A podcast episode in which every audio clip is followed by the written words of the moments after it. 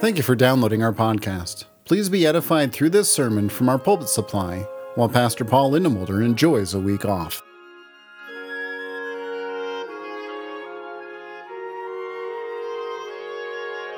Is everything sad going to come untrue? Is everything sad going to come untrue? Sam Gamgee asks this question to Gandalf in The Lord of the Rings. It's probably one of the most poignant questions a character has ever asked in a novel. Is everything sad going to come untrue? This is essentially the question of every story, of every worldview, of every person who has ever lived. You see, there's two answers to the question. It's pretty simple yes or no. Is there hope or is there not? Is sadness all that we have? Do we just make the most of it? Or will we find that one day all of this sadness will be stripped away like a fog? Is there a world full of endless joy rather than endless grief? J.R.R. Tolkien wrote this essay where he discusses writing fiction or fairy stories, as he calls them.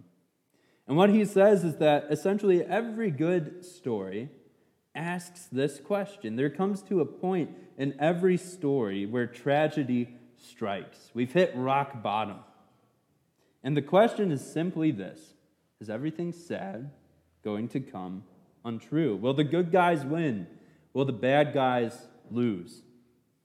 Or will sadness and evil prevail?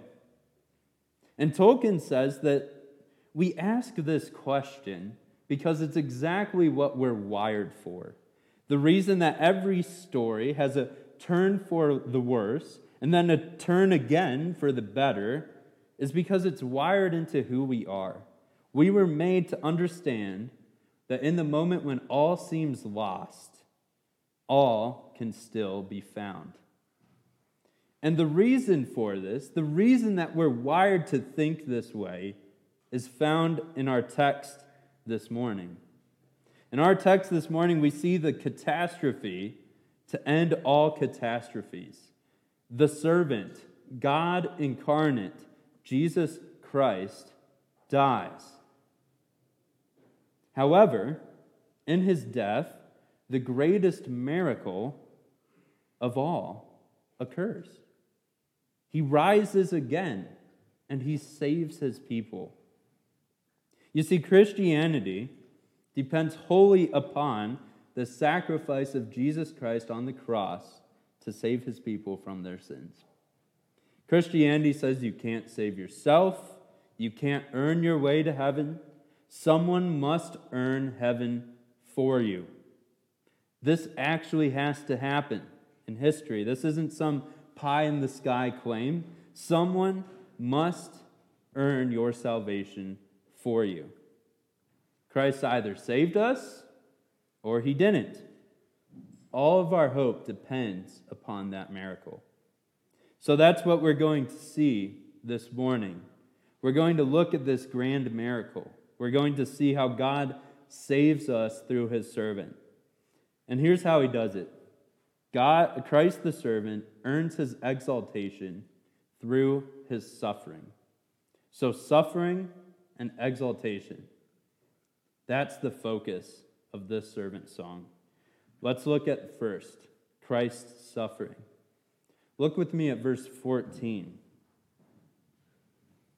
As many were astonished at you, his appearance was so marred beyond human semblance, and his form beyond that of the children of mankind, so shall he sprinkle many nations.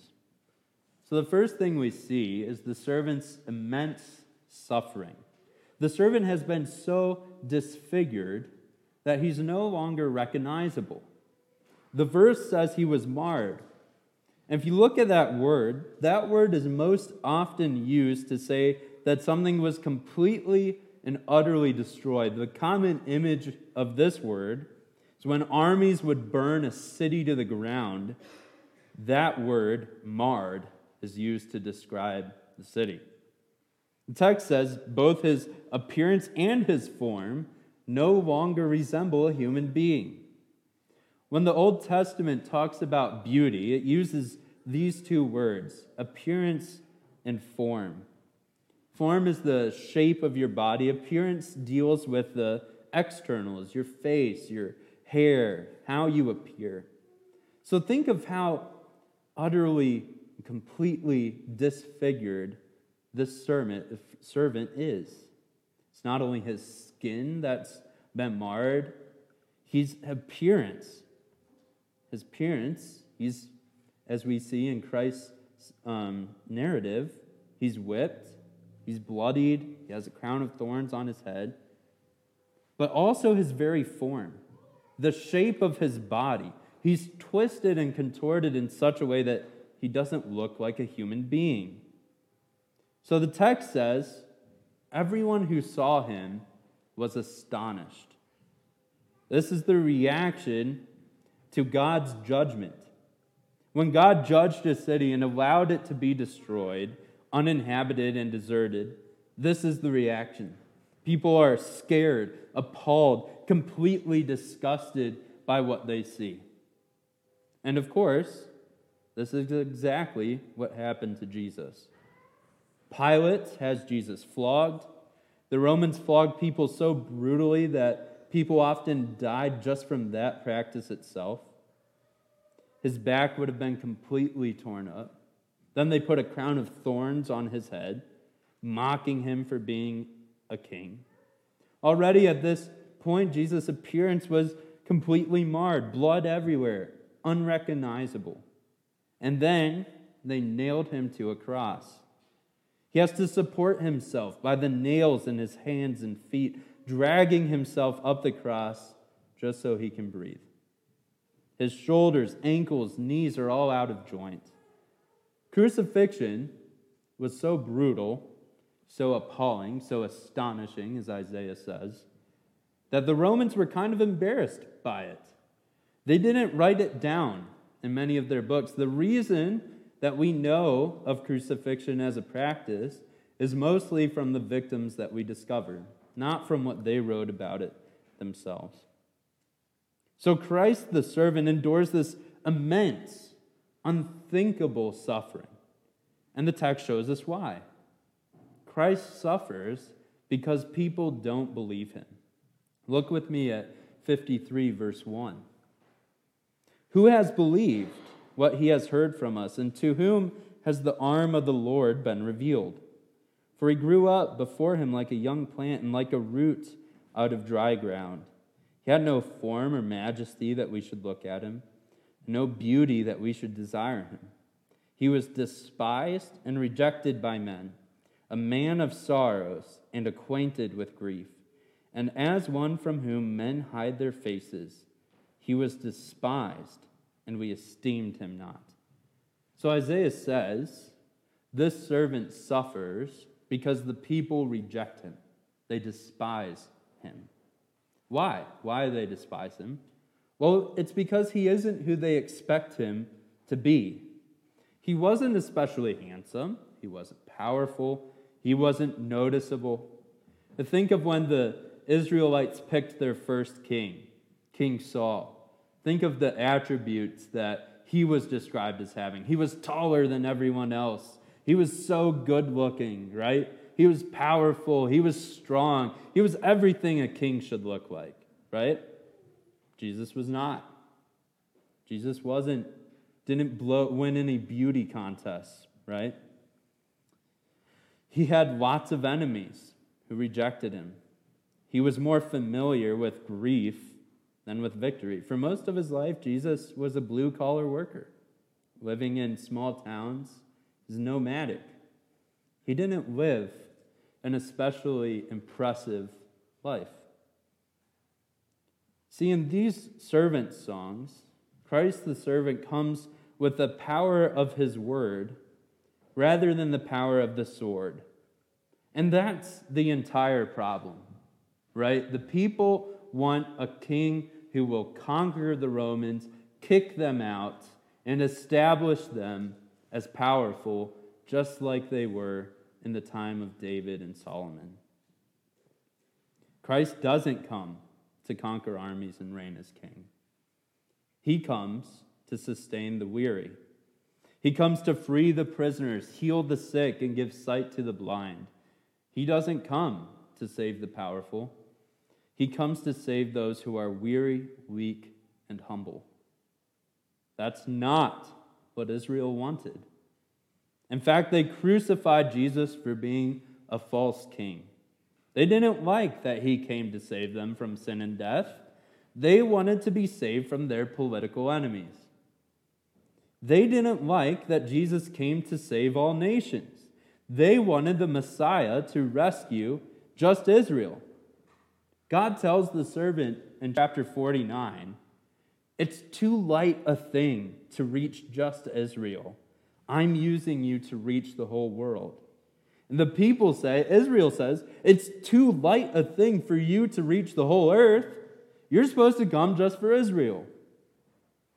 There's one last thing to point out about the servant's rejection.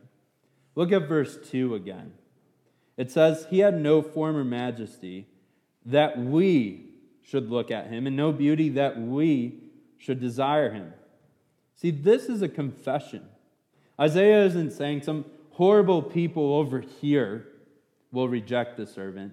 He's including himself. He's speaking in the first person.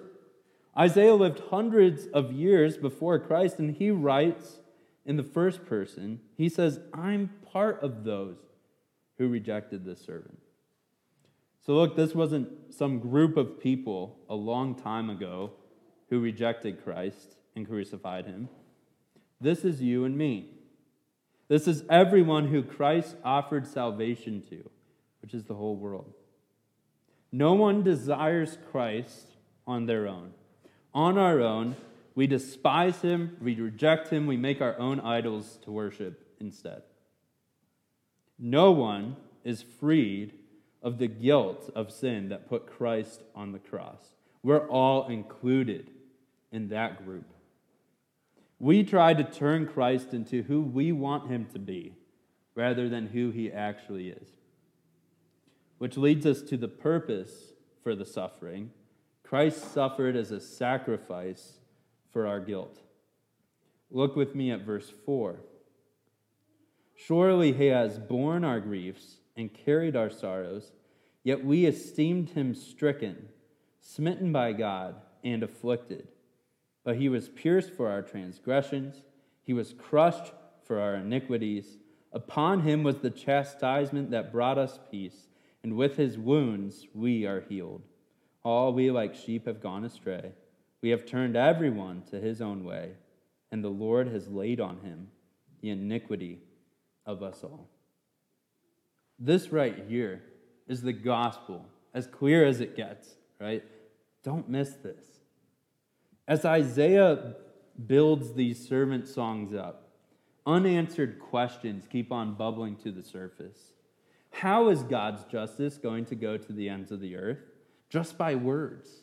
Not conquering anyone, he's just speaking, and justice goes forth to the ends of the world.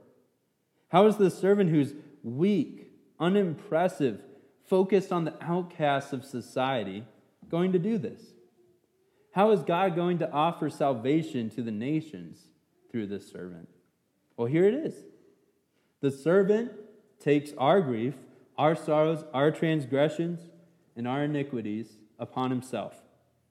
And notice what happens to us. We are healed. This is the great exchange, what theologians call double imputation. Right? Christ takes our sin, our punishment, and he gives us his righteousness and blessing. What a trade, right? You think of great sports team trades, this one wins, right? Best trade of all time. Our punishment, our iniquity, our sinfulness, our utter filthy rags before God. Christ takes those and gives us his righteousness and blessing in return. It's unbelievable. It's amazing. See, all of us turn to our own way, None of us earn our salvation before God. Instead, we choose our own selfish path. All of us have done wrong. We all earn God's judgment. So, what Christ does is he takes that on himself. He takes all of our guilt, all of our sins, all of our judgment upon himself, and he offers us his perfect righteousness, his healing. You see, God is just. God must punish sin. Sin can't go unpunished. There has to be justice in this world, right? He can't ignore it. So Christ the servant takes our place and suffers for us. Verse 10 calls him a guilt offering. In the Old Testament, priests would regularly offer guilt offerings before God to pay for the people's sins. But Hebrews 10 shows us that these sacrifices were meaningless in and of themselves. All they did was point to Christ, the true guilt offering. Hebrews is teaching, these guilt offerings are teaching the people that a better sacrifice needs to come. God must punish sin, it must be atoned for. And your guilt offerings here are just pointing to how he's going to do it. Listen to what Hebrews says. And every priest stands daily at his service, offering repeatedly the same sacrifices, which can never take away sins. But when Christ had offered for all time a single sacrifice for sins, he sat down at the right hand of God. He sits down because it's done, it's finished. He's done working. He's now resting. He's now ruling and reigning at God's right hand. Think of how many animals would have been sacrificed thousands upon thousands. And each time, they didn't take away sin. All they did was teach Israel how serious their sin was and how much they needed a Savior. With one sacrifice, Christ paid for the guilt of all those who believe in him. And as Hebrews says, once Christ offered himself as a sacrifice, he sat down at the right hand of God. So let's now look at Christ's exaltation. Look with me at 52, verse 13. Behold, my servant shall act wisely, shall be high and lifted up, and shall be exalted. The crazy thing about this verse is that it comes right before all of this suffering that the servant is about to experience. The next verse talks about how disfigured he is by his suffering. The servant's exaltation, therefore, comes through the suffering. But the servant isn't just exalted to God's right hand in his death, he's raised from the dead. Look with me at verse 10. When his soul makes an offering for guilt, he shall see his offspring. He shall prolong his days. Now, no one that I know prolongs their days through death. Seems like a really bad strategy, right? Except Christ the servant. This is his whole mission. The servant can only save his people if he rises from the dead. You see, Christianity depends entirely upon the resurrection being true. This has to actually happen in history. In other religions where salvation depends on how good you are, it doesn't matter if the miracles are true. But if Christ hasn't risen from the dead, that means you can't rise from the dead. If Christ didn't conquer the curse of death, then you can't conquer the curse of death. If Christ is still in the tomb, then there's absolutely no hope for you. Paul agrees with this. He writes in 1 Corinthians 15 And if Christ has not been raised, your faith is futile, and you are still in your sins. Then those also who have fallen asleep in Christ have perished. If in Christ we have hope in this life only, we are of all people most to be pitied. You see, the resurrection is absolutely fundamental to our hope as Christians. Jesus couldn't metaphorically conquer death. He couldn't live on in his disciples' memories. Jesus actually, literally, historically, had to rise from the dead to conquer its curse and offer that hope to us. Just like in our day, many people pressured C.S. Lewis to say that the Bible's claims of miracles are mythical, they aren't actually real. And Lewis says that works for every other religion. If you remove the miracles, you're still left with the central premise of the religion, which is do good things and get rewarded. But Lewis says this can't be true of Christianity. He writes The Christian story is precisely the story of one grand miracle. The Christian assertion being that it is what is beyond all space and time, what is uncreated, eternal, came into nature, into human nature, descended into his own universe, and rose again, bringing nature up with him. It is precisely one great miracle. If you take that away, there is nothing specifically Christian left. There may be many admirable human things which Christianity shares with all other systems in the world, but there would be nothing specifically Christian. Folks, it doesn't matter how good of a teacher Christ was if he didn't rise from the dead. It doesn't matter how compassionate, how loving, or admirable he was. Lots of people try to claim this, that it's his example is what matters, not his resurrection. But this is completely untrue. If he has not been raised, our faith is futile. But, brothers and sisters, the good news is precisely this Christ has risen from the dead, he has conquered death, and because he has conquered death, he offers that salvation to you. Look with me at 53, verse 11. Out of the anguish of his soul he shall see and be satisfied. By his knowledge shall the righteous one, my servant, make many to be accounted righteous, and he shall bear their iniquities. That word there, for be satisfied, refers to someone who's hungry or thirsty and eats or drinks his fill. You think of how intensely someone craves food if they're starving, or if they're like me and it's after church on Sundays. And then they go to eat, and that craving is satisfied. That's how Jesus feels when he thinks about those whom he saved. The weight of sin is upon his shoulders. He suffered the most gruesome, torturous death possible. He feels God's wrath, God's justice for that sin while on the cross. But when he thinks of how he saved you and me, he thinks that it's all worth it. He's satisfied. Think of all that Christ has endured up to death itself. He says it's all worth it because of how much I love you.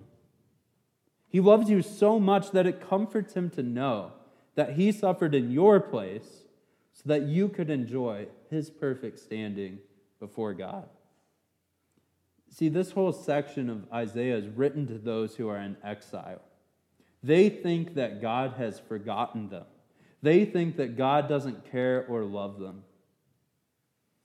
So in Isaiah 49, right after the second servant song, God responds to this claim. He's been making all this, these promises that he will save them, that he will free them from exile. But these exiled folks don't believe him. They think he's pulling their leg. So here's what God says Can a woman forget her nursing child, that she should have no compassion on the son of her womb?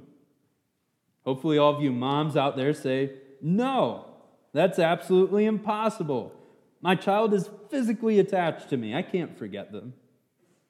If you're a parent, you love your children so much that you would sacrifice anything for them. Anything bad happens to them, they get they're at school and they're crying, right? And they come home, they tell you what happened. You just wish that you could have taken that instead of them, right? You would show them the type of love that Christ shows us. But God continues, even these may forget, yet I will not forget you.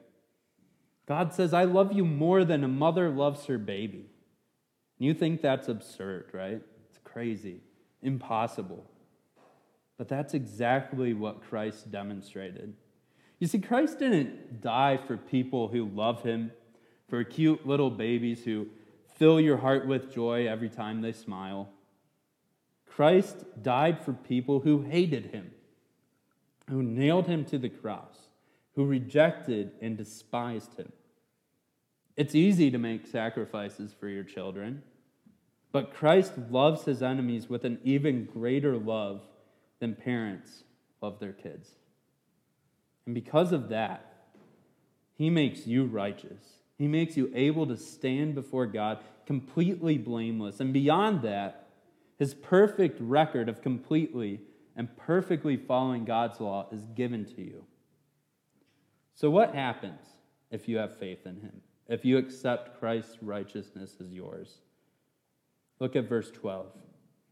Therefore, I will divide him a portion with the many, and he shall divide the spoil with the strong, because he poured out his soul to death and was numbered with the transgressors. Yet he bore the sin of many and makes intercession for the transgressors. What this verse says is that you get Christ's victory spoils.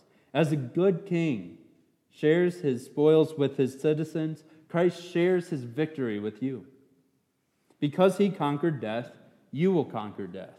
Because he took away your sin, you will be made perfect.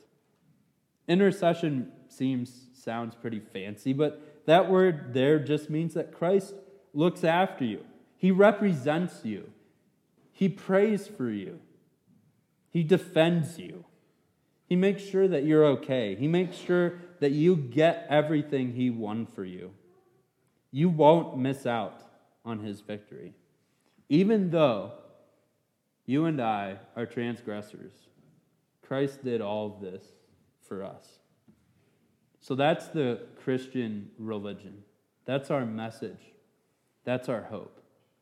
So as we close this morning, I want to ask you is this hope yours? Will Christ share the riches of heaven with you? Will you live in the world where there is no more pain, no more suffering, no more tears? Will God Himself wipe away every tear from your eye? All of the hopes, the idols that we make, crumble in the end. They are nothing. And if we follow them, we become nothing. Do you have this true, lasting hope? That's what Jesus lived, suffered, died, and rose to give you. Let's pray.